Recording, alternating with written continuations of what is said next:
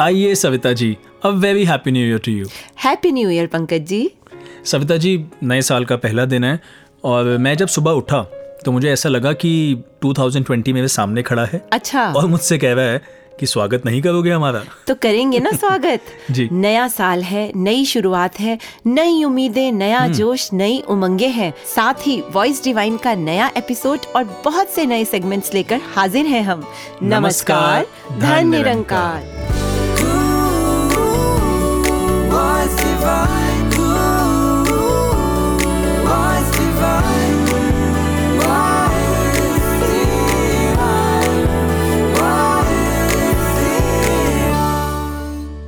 तो सविता जी जहाँ 2020 का हम स्वागत कर रहे हैं 2020 इसीलिए है क्योंकि 2019 भी था।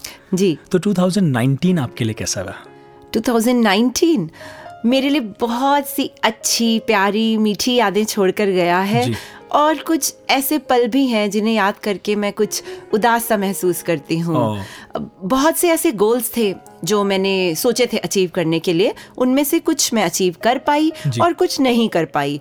कुछ मेरी लापरवाही कहिए या कुछ सर्कमस्टांसेस ऐसे थे कि मैं उन्हें पूरा नहीं कर पाई। तो जहाँ आप जो नहीं कर पाए उसकी बात कर रहे हैं मैं तो सोच रहा हूँ कि जैसे ही एहसास हुआ कि नया साल आ गया है there was so many plans in my mind ऐसा लग रहा था there is so much to be achieved and I was just thinking about like there business goals there are relationship goals there are family goals अरे अरे अरे मैं past को लेकर बैठ गई और आप फ्यूचर में उलझ गए। और इनके बीच में ये जो प्रेजेंट है जो आज है जो अभी है उसको तो हम भूल ही गए हैं। और यही हम अपनी ज़िंदगी में भी करते हैं। बात तो सही है। And even I was thinking I mean at times we are so lost in the past and so worried about the future we simply forget to live the present moment exactly और सविता जी आज के हमारे इस episode की theme भी यही है आज. वर्तमान. प्रेजेंट यानी आज अब अभी. जी। और सदगुरु ने तो हमेशा हमें यही समझाया है कि वर्तमान की कदर करनी है इन लम्हों को खुल के जीना है. जी हाँ और बाबा हरदेव सिंह जी ने अक्सर अपने विचारों में वर्तमान की कदर करने की और इसी को संभालने की बात कही है. तो आइए सुनते हैं उन्हीं के प्रवचनों का ये अंश। जी। कोई जो इस जीवन के सफ़र को तय करता है तो वर्तमान की ही संभाल करनी होती है। वर्तमान में ही जीना होता है। वर्तमान की ही महत्ता हुआ करते हैं। कि अगर ये घड़ियाँ ये पल हम व्यतीत कर लेते हैं सुंदर भावनाओं से युक्त होकर तो वही आधार बन जाता है आने वाले समय के लिए सुंदर रूप देने के लिए। जैसे नींव और इमारत हुआ करते हैं। अगर वर्तमान को हम नींव का रूप बना लेते हैं, एक पुख्ता, मज़बूत तो उसके ऊपर खड़े होने वाली इमारत वो भी पुख्ता हो जाती है। सविता जी, बाबा जी की ये विचार सुनकर दो पंक्तियाँ जहन में आ रही थी जो कहीं पड़ी कि आज ही सब पर भारी है, हमने भी कर ली तैयारी है, भूत भविष्य को छोड़कर आज से कर ली आ रही है। बहुत खूबसूरत। और जैसे बाबा जी ने नींव की बात की कि वर्तमान वो नींव है जिस पर भविष्य की इमारत टिकी है तो ऐसा ही एक संदेश मैं कहीं पढ़ रही थी जिसमें लिखा था कि आपके हाथ में है वर्तमान। जी। वर्तमान के कर्म सत्य मन से कीजिए। और सोचिए ये कि अपने कर्मों को और कितनी श्रेष्ठता से किया जा सकता है। यदि आप वर्तमान के कर्मों को सत्य मन से करोगे तो भय स्वयं ही निकल जाएगा और भविष्य का फल अवश्य मीठा होगा। इसलिए भय और भविष्य से डरना छोड़कर इस वर्तमान को जिए। सही में सविता जी आज सोसाइटी में देखते हैं तो फ्यूचर को लेके इतनी एंगजाइटीज़ हैं, इतनी इनसिक्योरिटीज़ हैं, इतना डर बना हुआ है जिसका हम अंदाज़ा भी नहीं लगा सकते। और मज़े की बात तो ये है कि फ्यूचर हमें पता नहीं है। तो जो पता नहीं है, जिसके लिए कुछ हम बहुत तैयारी भी नहीं कर सकते, उसको सोच सोच के परेशान हुए जा रहे हैं। मुझे एक कहानी मैंने एक पुस्तक में पढ़ी थी, वो ध्यान आती है, Peter and the magic thread. So this boy Peter he always use to complain about the present circumstances इसको प्रेजेंट में रहना ही नहीं आ रहा था। जी। So every time he just wanted कि ये समय निकल जाए तो आगे का हो। तो एक बार पीटर जब अपनी नॉर्मल प्रेजेंट लाइफ से परेशान अपने घर के बाहर एक पार्क में सैर कर रहा था तो वहाँ पर थक के बैठ गया और एक पेड़ के नीचे बैठा उसकी आँख लग गई। जी। इतने में पीटर के सामने एक बहुत रोशनी सी आती है और एक वाइट ड्रेस में एक लेडी अपियर होती है with almost very golden hair. So she lived almost more than hundred years old okay तो वो पीटर से कहती है पीटर मैं तुम्हें एक टॉय देना चाहती हूँ. पीटर ने कहा दो. तो उसने कहा ये एक बॉल है और इसके साथ ये थ्रेड जुड़ी है. अच्छा। इस थ्रेड को अगर तुम थोड़ा सा खींचोगे तो कुछ मिनट निकल जाएँगे। इसको थोड़ा ज़्यादा खींचोगे ज़ोर से तो कुछ घंटे निकल जाएँगे। And if you pull it with all your might तो कुछ महीने कुछ साल भी निकल जाएँगे। और वो देकर पीटर को वहाँ से अलोप हो गई। अब पीटर जब अगले दिन क्लास में बैठा हुआ and he was getting bored of the lecture तो पीटर को याद आया मेरे पास नया टॉय भी तो है। और पीटर ने थोड़ा सा खींचा तो देखा कि वो तो घर पे अपने फ्रेंड्स के साथ खेल रहा है। अब पीटर को लगा कि ये तो बहुत एक्साइटिंग है लेकिन वो फ्रेंड्स के साथ खेलने को एंजॉय नहीं कर पा रहा था। तो उसको लगा कि मुझे तो बड़ा होना है मुझे तो कॉलेज जाना है। कितनी मस्ती करते हैं कॉलेज वाले लोग। उसने थोड़ा सा और खींचा। अब पीटर बड़ा हो चुका है। अच्छा। और कॉलेज जा रहा है और उसकी मनपसंद उसकी फ्रेंड भी बन चुकी है। तो अब पीटर वो समय भी जो जी रहा है उसको भी वेलिश नहीं कर पा रहा। उसको लगता है कितनी टेंशन है करियर बनाना है इस कोर्स को पढ़ो उस पढ़ाई को समझो कितना कुछ सीखना पड़ेगा। तो पीटर उस पल को भी इंजॉय करने की बजाय उस थ्रेड को और खींच देता है। अच्छा। अब पीटर बड़ा हो चुका है। उसकी शादी हो चुकी है उस लड़की से जिससे वो प्यार करता था। और उसके दो बच्चे भी हैं। तो अब वो बच्चों का शोर वो बच्चों की जिम्मेवारियाँ वो परिवार का जो एक एहसास होता है हम समझ सकते हैं वो भी पीटर को ज़्यादा लगने लगा। वो उसको भी इंजॉय ना कर सका। उसने थोड़ा और ज़ोर से खींच दिया। जी। अब पीटर लगभग नब्बे साल का हो चुका है। वाइट हेयर हो चुके हैं। जो वाइफ थी वो कुछ साल पहले गुजर चुकी है। और बच्चे इतने बड़े हो चुके हैं कि वो अपनी अपनी ज़िंदियाँ जीने के लिए उस घर से भी जा चुके हैं। तो पीटर हैरान परेशान फिर उस पार्क में सैर करने निकला। फिर से पेड़ के नीचे आँख लगी। फिर से वो लेडी आई और कहने लगी, Peter what did you do with the magic thread क्या यूज़ किया तुमने उसका?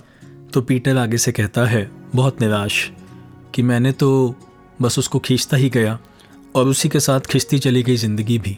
पता ही नहीं चला सारा समय कब निकल गया। किसी भी मोमेंट को एंजॉय नहीं कर पाया। यानी कि he was just unable to live in the present तो फिर वो लेडी उसको कहती है, क्या तुम समय में वापस जाना चाहोगे? तो वो बहुत खुशी से, उत्साह से कहता है हाँ क्यों नहीं जाना चाहूँगा? मैं वो सब कुछ फिर से जीना चाहूँगा। और वो कहती है, ठीक है, फिर से मौका देती हूँ और तुम वापस उस ज़िंदगी में जा पाओगे। और पलक झपकते ही पीटर देखता है कि वो अपने घर पे है और उसकी माँ उसको डांट रही है कि उठ जाओ, सुबह स्कूल जाना है। तो ये कहानी, मुझे लगता है हम सभी की कहानी है। और पंकज जी पीटर को तो वो मौका दोबारा मिल गया। जी। पर ज़रूरी नहीं है कि हर किसी को ऐसा मौका मिले। तो जो आज है जो अभी है हमें उसे भरपूर जीना है। It is so very important to live each and every moment तो Pankaj ji let's listen to this song and make the best of this moment आओ सजा ले आज को। कल का पता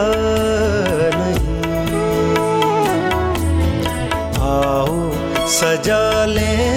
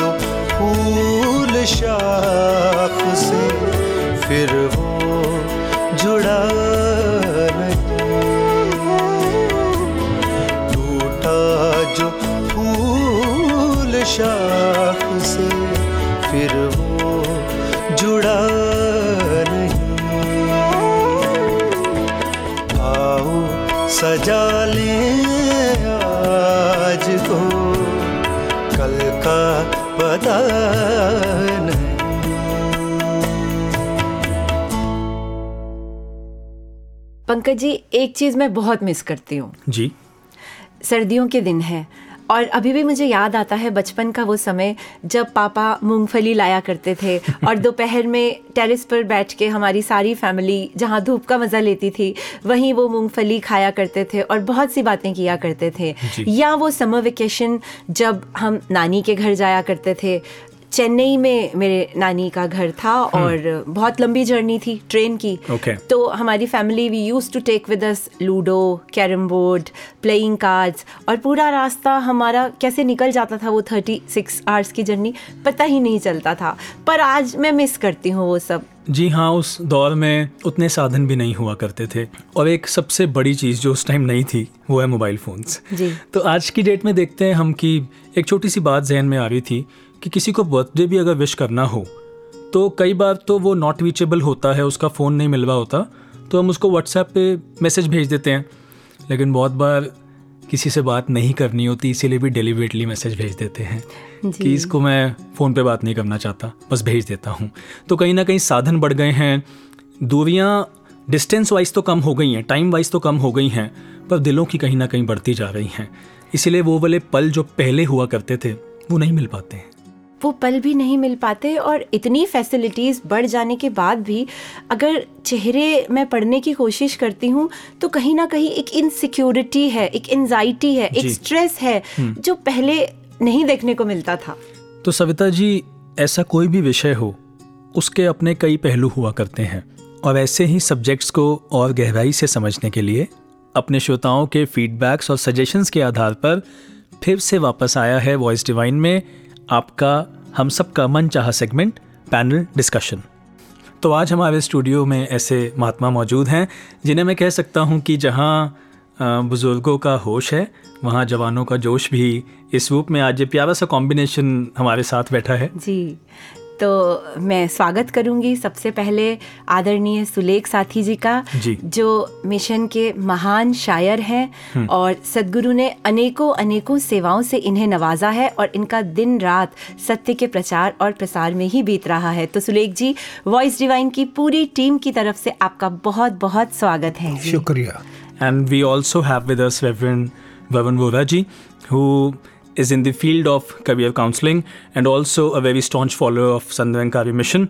Vavan welcome to studio. Thank you so much Pankaj ji साथी जी हम अक्सर सुनते हैं कि पुराने समय में सीमित संसाधन होने के बावजूद भी रिश्तों में एक खुशी थी एक अपनापन था और आज जब संसाधनों की कोई कमी नहीं है तो रिश्तों में वो प्यार वो अपनापन या वो खुशी क्यों नहीं दिखाई देती?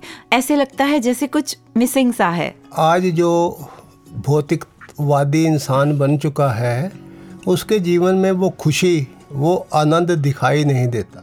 स्वामी विवेकानंद जी के समय में मोबाइल नहीं थे। जी।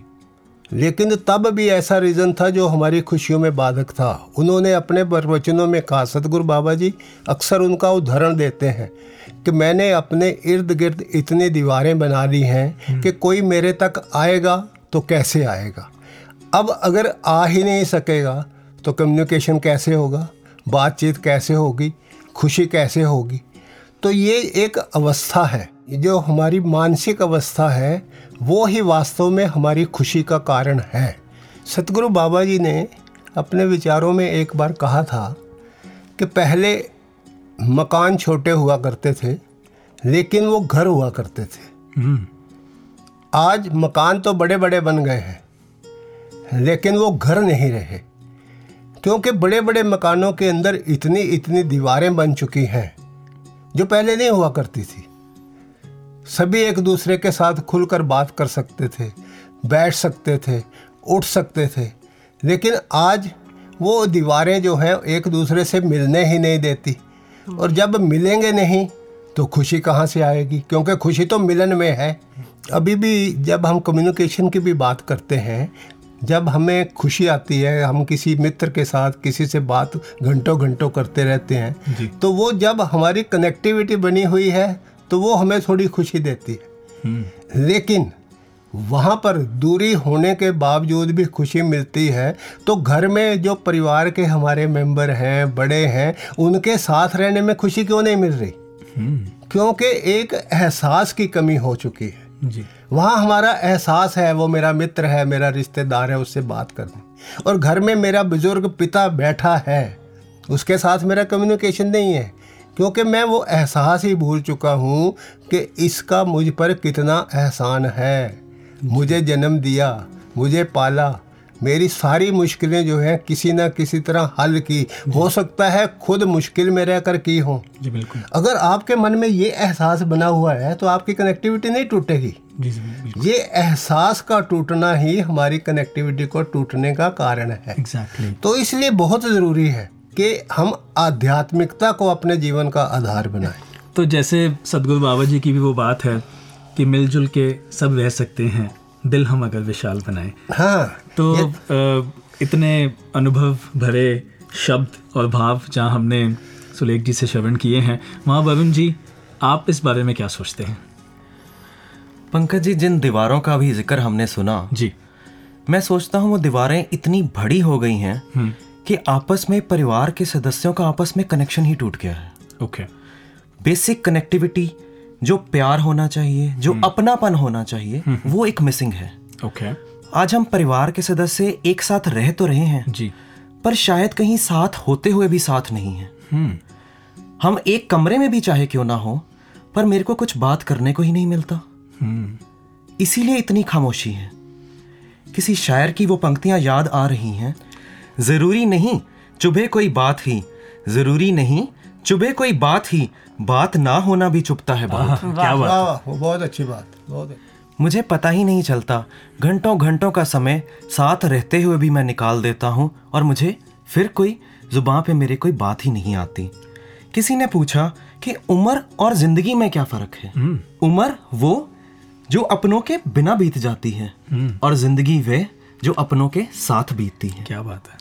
बाबा हरदेव सिंह जी की भी वो बात जो कई बार उन्होंने दोहराई कि पीसफुल को एग्जिस्टेंस कि को एग्जिस्ट तो हम कर रहे हैं पर पीसफुल नहीं है।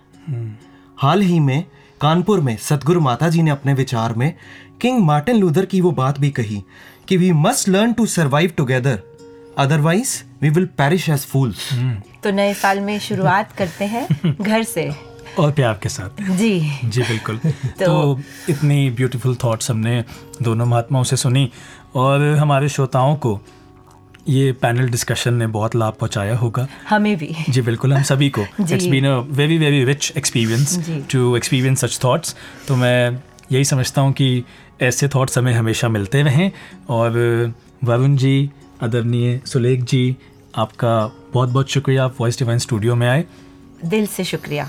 हाँ, हमें भी बहुत खुशी हुई आपके साथ बैठकर इस प्रकार ज्ञान चर्चा का ये अवसर हमें वाइस डिवाइन ने दिया। थैंक यू जी। धन निरंकार जी। तो सविता जी ये सारी चर्चा का हिस्सा बनने के बाद समझ में आता है खुशी ना तो पहले के समय पे निर्भर थी और ना ही आज के समय पे है। वो तो जिसने खुशी लेनी है वो ले ही लेगा। और जो कुछ कारण हैं भी तो वो जैसे बाबा हरदेव सिंह जी महाराज ने एक बार अपने प्रवचनों में कहा कि things were to be used people were to be loved but people are being used and things are being loved असल में हम जानते ही नहीं कि हम क्या खो रहे होते हैं। मैं आज अपने श्रोताओं से यही कहना चाहूँगी कि हम टेक्नोलॉजी का इस्तेमाल करें ज़रूर करें पर एक बैलेंस मेंटेन करके रखें। तो सविता जी जहाँ इतनी संजीदगी भरा ये विषय हमने डिस्कस किया और उसके बारे में बहुत कुछ सीखा भी वहाँ बहुत ज़रूरी है जीवन में संजीदगी भी हो लेकिन हंसना खेलना भी हो। बहुत ज़रूरी है। तो और अगर हँसते हँसते सीखने को मिल जाए तो उससे बेहतर क्या हो सकता है? जी बिल्कुल। तो आज हँसते हँसते सीखने के लिए सिखाने के लिए हमारे साथ हैं अतुल धवन जी जो कि एक हास्य कविता हम सबके साथ शेयर कर रहे हैं। तो आइए चलते हैं अपने अगले नए सेगमेंट की ओर सीखें हँसते हँसते।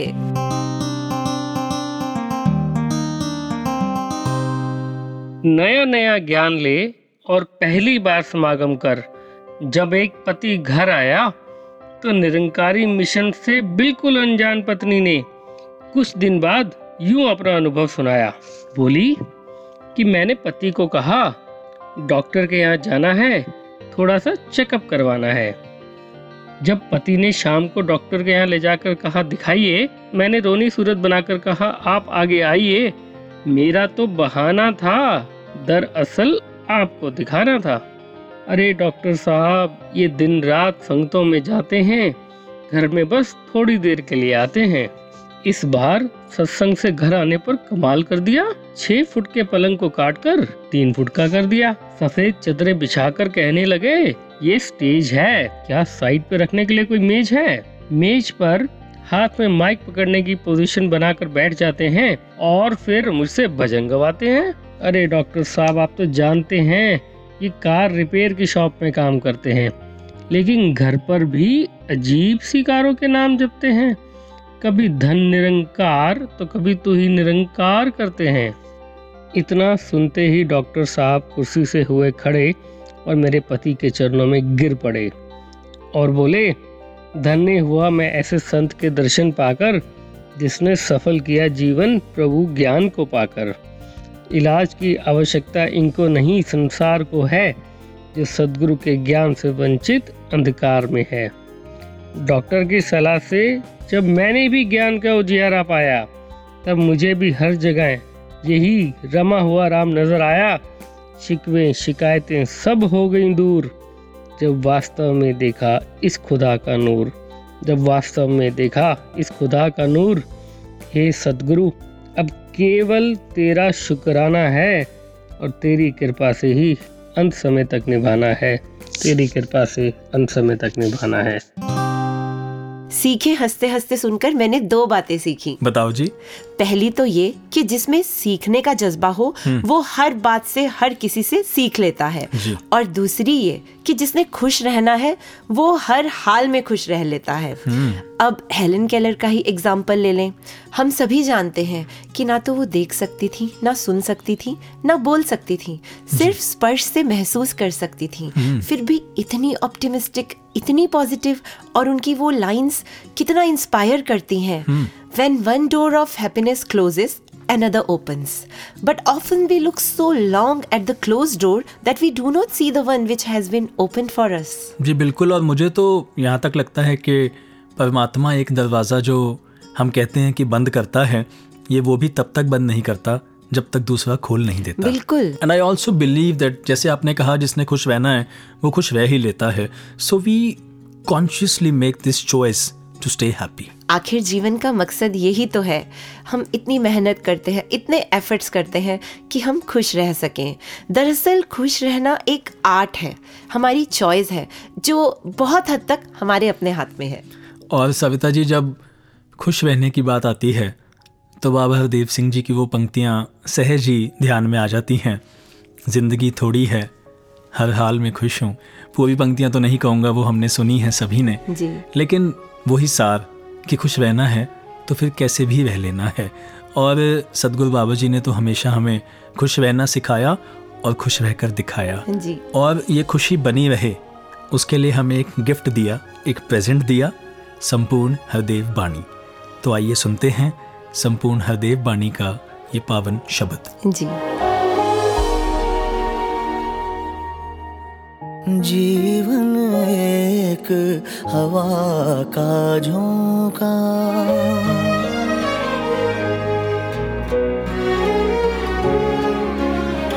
जीवन एक हवा का झोंका।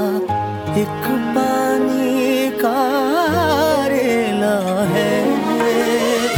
सब कुछ साधो, यही रहेगा।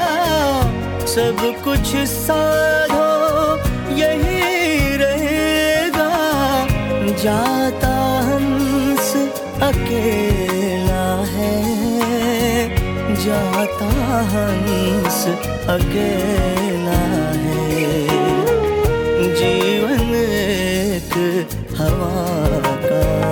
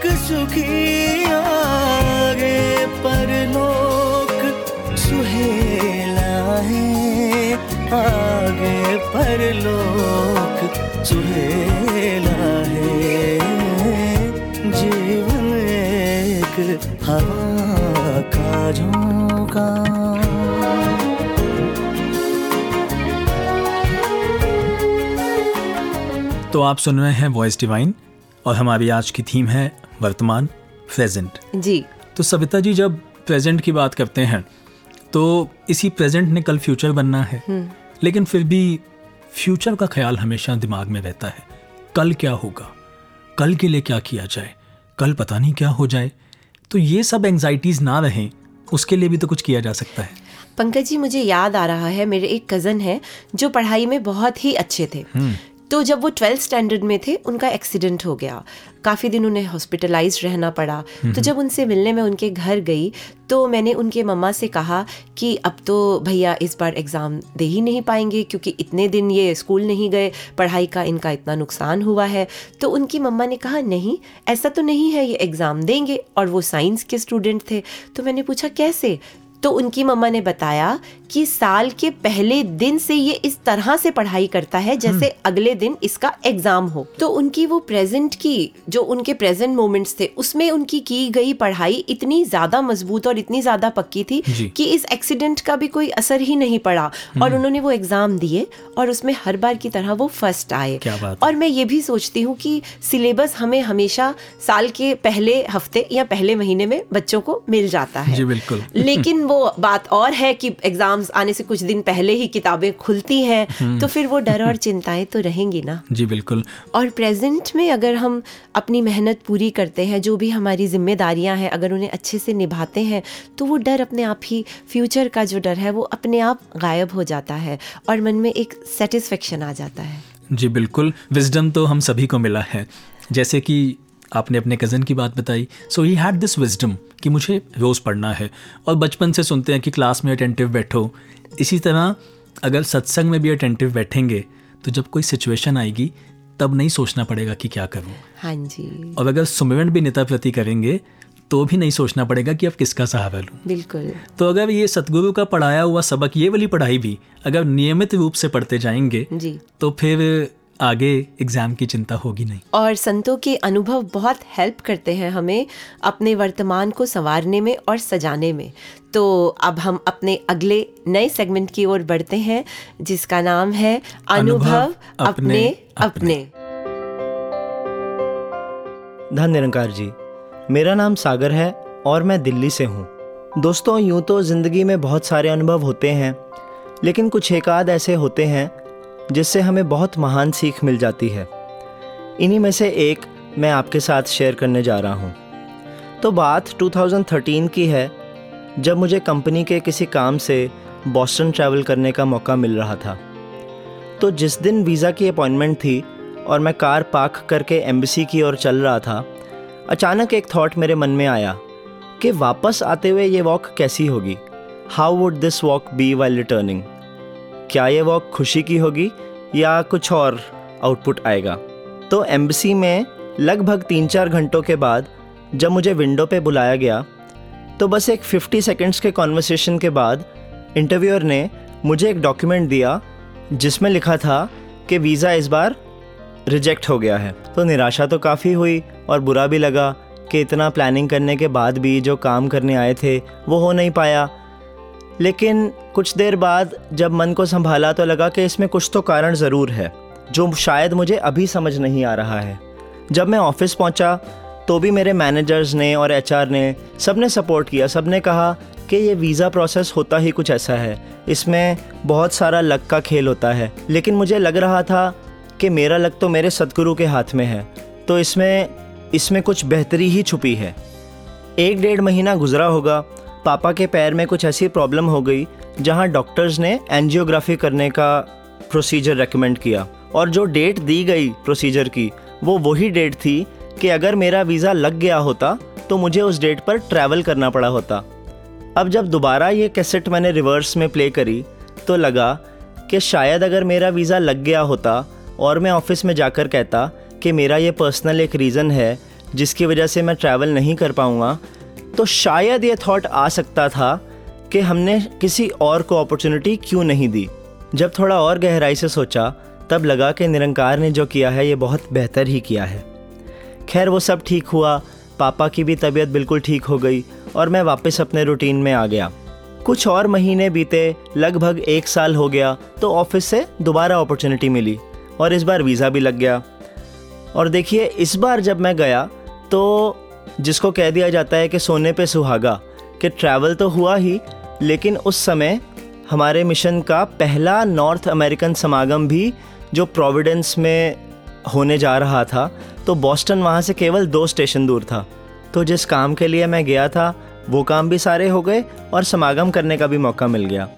जब समागम पे बाबा हरदेव सिंह जी महाराज और माता सविंदर जी के दर्शन किए तो इन्होंने एहसास कराया कि कर्ता से कारण नहीं पूछा करते।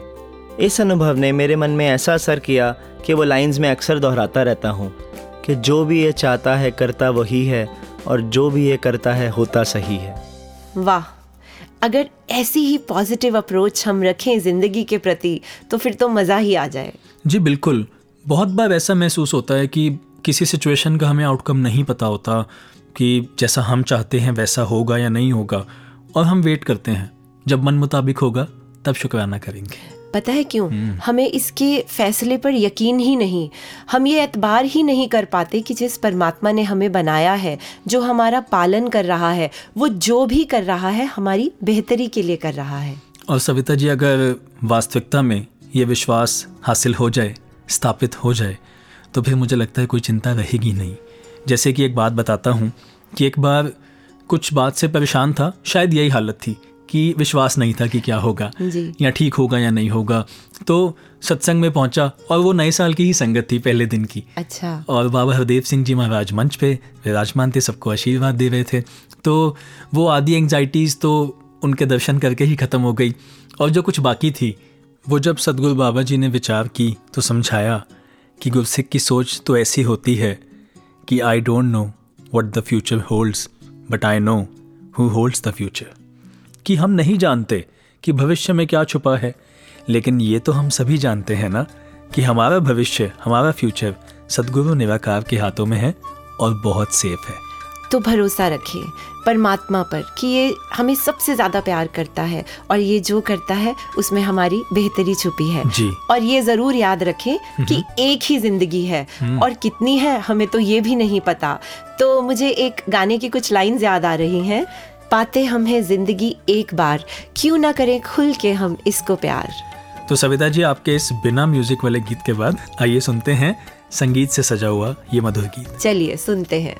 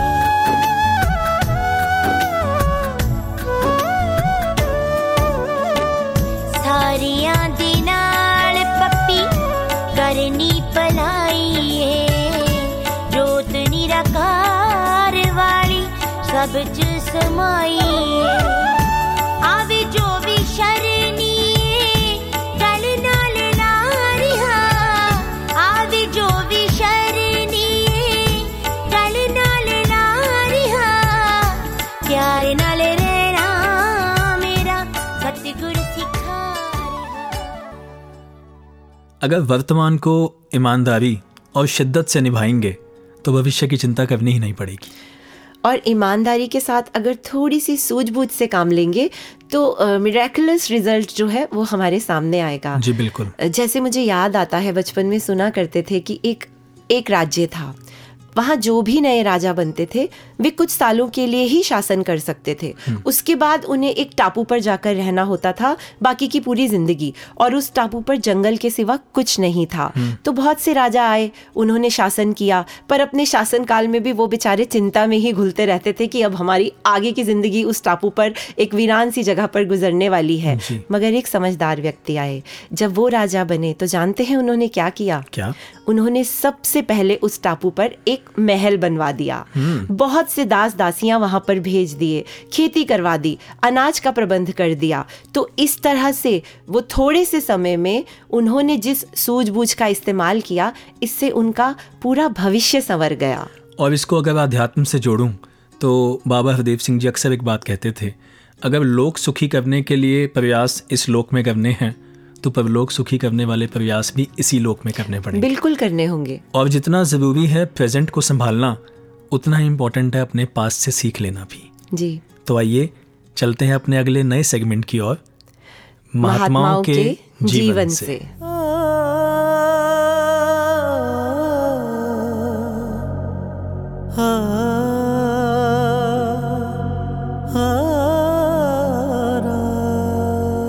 जीसस क्राइस्ट ईसा मसीह ये नाम ध्यान में आते ही एक बात जो सबसे पहले ख्याल में आती है, वो है क्षमा।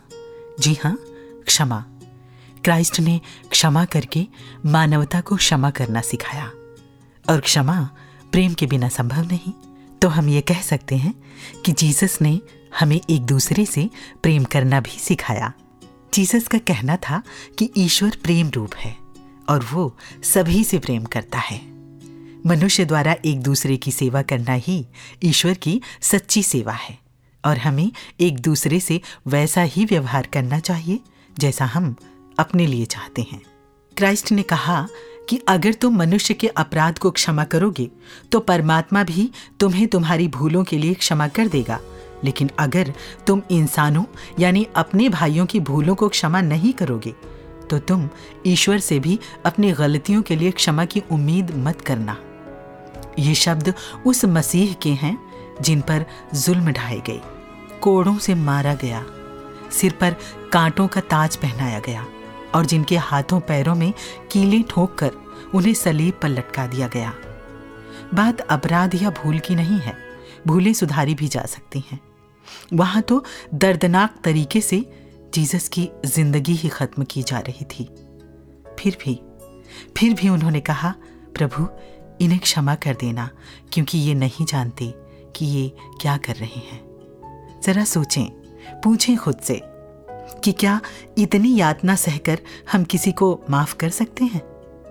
हम बड़ी आसानी से अपना बचाव करते हुए कह देंगे, अरे वो जीसस थे, भगवान थे, हम थोड़ी ना ऐसे हो सकते हैं।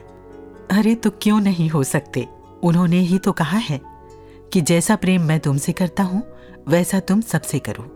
मेरे जैसे बनो तो क्यों नहीं बन सकते हम? जीसस को मानना नहीं जीना चाहिए है ना? जी हाँ कितना खूबसूरत मैसेज हमने सुना। तो जहाँ पास से सीखना है वहाँ इम्पोर्टेंट है वर्तमान सदगुरु की बात को सुनकर जीवन में माना जाए जी। क्योंकि वही ही साधन है कल्याण का। तो आइए सुनते हैं सतगुरु माता सुदीक्षा जी महाराज का ये पावन संदेश। हमारा समय है, जो अभी प्रेजेंट मोमेंट है, उसकी संभाल बहुत ज़रूरी है। अगर हम पुरातन जो भी हमने किया है, हम उसको अच्छा बुरा अगर भूल कर आज की डेट इसी मिनट को if we consider this very moment as the start of all good things so this moment is very important ये इस इस समय की जो संभाल है, वो हम स्वयं भी करें और जिस जिस तक भी ये संदेश पहुँचा सकें कि एक मानवता ही एक सच्चा धर्म है humanity is the true religion and may God bless us that we all can be humans Pankaj ji Gautam Buddha ji की वो लाइंस याद आ रही है do not dwell in the past. Do not dream of the future. Concentrate the mind on the present moment. जी सविता जी और थोड़ा सा ध्यान से सोचें तो जिसे हम पास्ट कह रहे हैं वो भी तो कभी प्रेजेंट था। जी। और जिसे फ्यूचर कह रहे हैं वो भी आने वाले समय में प्रेजेंट होगा। तो अगर ज़रूरत है तो बस इतनी कि इस पल को संभाला जाए। तो जहाँ हमने अपना हंड्रेड परसेंट देना है अपने प्रेजेंट को खूबसूरत बनाने में जी जान से मेहनत करनी है वहीं ये भी सोचना है कि दुनिया में हम किसी खास मकसद से आए हैं। जी। और वो मकसद है स्वयं की पहचान। जो संभव है परमात्मा की पहचान से। तो अगर परमात्मा को जान लिया है तो मुबारक है। और अगर नहीं जाना है तो जल्द से जल्द इस जानकारी को हासिल करें। जैसे बाबा हरदेव सिंह जी महाराज ने भी वो बात कही कि self realization through God realization और जब ये रियलाइजेशन हो जाती है तो फिर वो स्वामी विवेकानंद जी ने जो कहा कि I am not a drop in the ocean I am entire ocean in a drop जब ये एहसास हो जाता है कि जहाँ मैं इसका अंश हूँ, वहाँ इसकी भी सारी प्रॉपर्टीज़ मेरे अंदर हैं तो फिर ना तो एंग्जाइटीज़ हैं, ना पास्ट की रिग्रेट है, सिर्फ़ कुछ बचता है तो बचता है एक ब्यूटीफुल सा। प्रेजेंट बहुत खूबसूरत तो पंकज जी हमारे लिए ये याद रखना बहुत ज़रूरी है कि चाहे वो पास्ट हो प्रेजेंट हो या फ्यूचर हो। समय की सीमा में सभी बंधे हुए हैं जी, बिल्कुल। तो अभी वक्त हो चुका है अपने लिसनर्स से विदा लेने का और विदा लेने से पहले सभी लिसनर्स को पूरी वॉइस डिवाइन टीम की तरफ़ से हैप्पी न्यू ईयर निरंकार कृपा करे कि ये नया साल सभी के लिए ढेर सारी खुशियाँ लेकर आए। अब इंतज़ार रहेगा अपने श्रोताओं के फीडबैक का। Voice divine at Nirankari dot O R G या studio at Nirankari dot O R G पर। तो श्रोताओं जाने से पहले आपके लिए एक सरप्राइज़ न्यू ईयर गिफ्ट तो इसी गिफ्ट के साथ हम आपको छोड़े जा रहे हैं। अब हमें दीजिए इजाज़त। नमस्कार, धन धन निरंकार। with love, Dhanankarji. Happy New Year to all. May Nirankar bless us that this year 2020 makes us the best versions of ourselves. May we not repeat the mistakes we've done in the past years. May we always be focused to give happiness to others, to spread smiles. May we only be focusing on Seva Simran and Satsang and how this Brahmgyan, this enlightenment, has made a difference to us, and the same we can do to everybody, whoever we come in contact with. May we always remember the teachings that the satsang, the sangat gives us. May we do things that truly make us human. May we become global citizens in a way where we all just focus on making humanity stronger. May the world actually be a world without walls. May the children, youth, and seniors always be guided by this truth. And in the end, I would pray to this Nirankar Almighty to bless us always with positivity and that we may always do what's right. Saints say with love, Dhanankar ji.